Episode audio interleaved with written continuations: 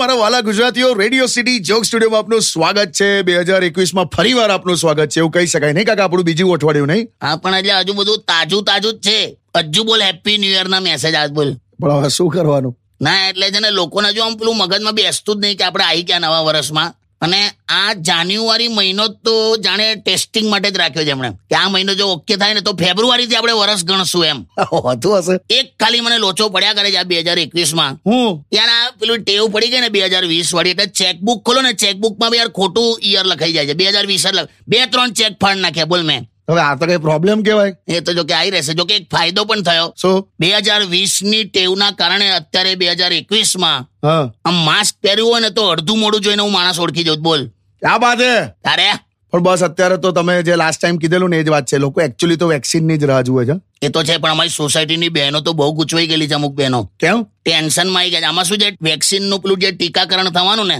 હા એ પહેલા છે ને પેલા ફ્રન્ટ લાઇન વોરિયર્સ છે ને હા એમાં થશે હા બરાબર પછી પચાસ વર્ષથી મોટી ઉંમરવાળા જેટલા છે એમનું થશે હા હવે અમુક બહેનો છે ને થઈ ગઈ છે પચાસની હા પણ બેનપણીઓ ખરી ને એની વચ્ચે તો ચાલીસ ની જ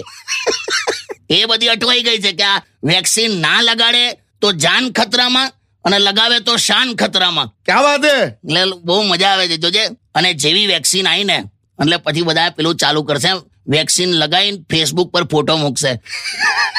કે વેક્સિનનું સૌભાગ્ય પ્રાપ્ત થયું જવાબદાર નાગરિક છું એવું બધું આ ભાઈ આ ભાઈ દરેકને લગાડવાની જ ભાઈ અમુક તો પાછી એની રાહ જોશે કે કોઈક સ્કીમ આવે છે કોઈ ઓફર આવે છે કે વેક્સિન લગાડવાથી એક લીટર સેનિટાઈઝર ફ્રી આવે છે એવું કંઈક બે હું કોઈ ના કરે બે આ તો એક વાત છે કઈ નહીં મજા આવી ગઈ ચાલ મસ્ત ગીત વગાડ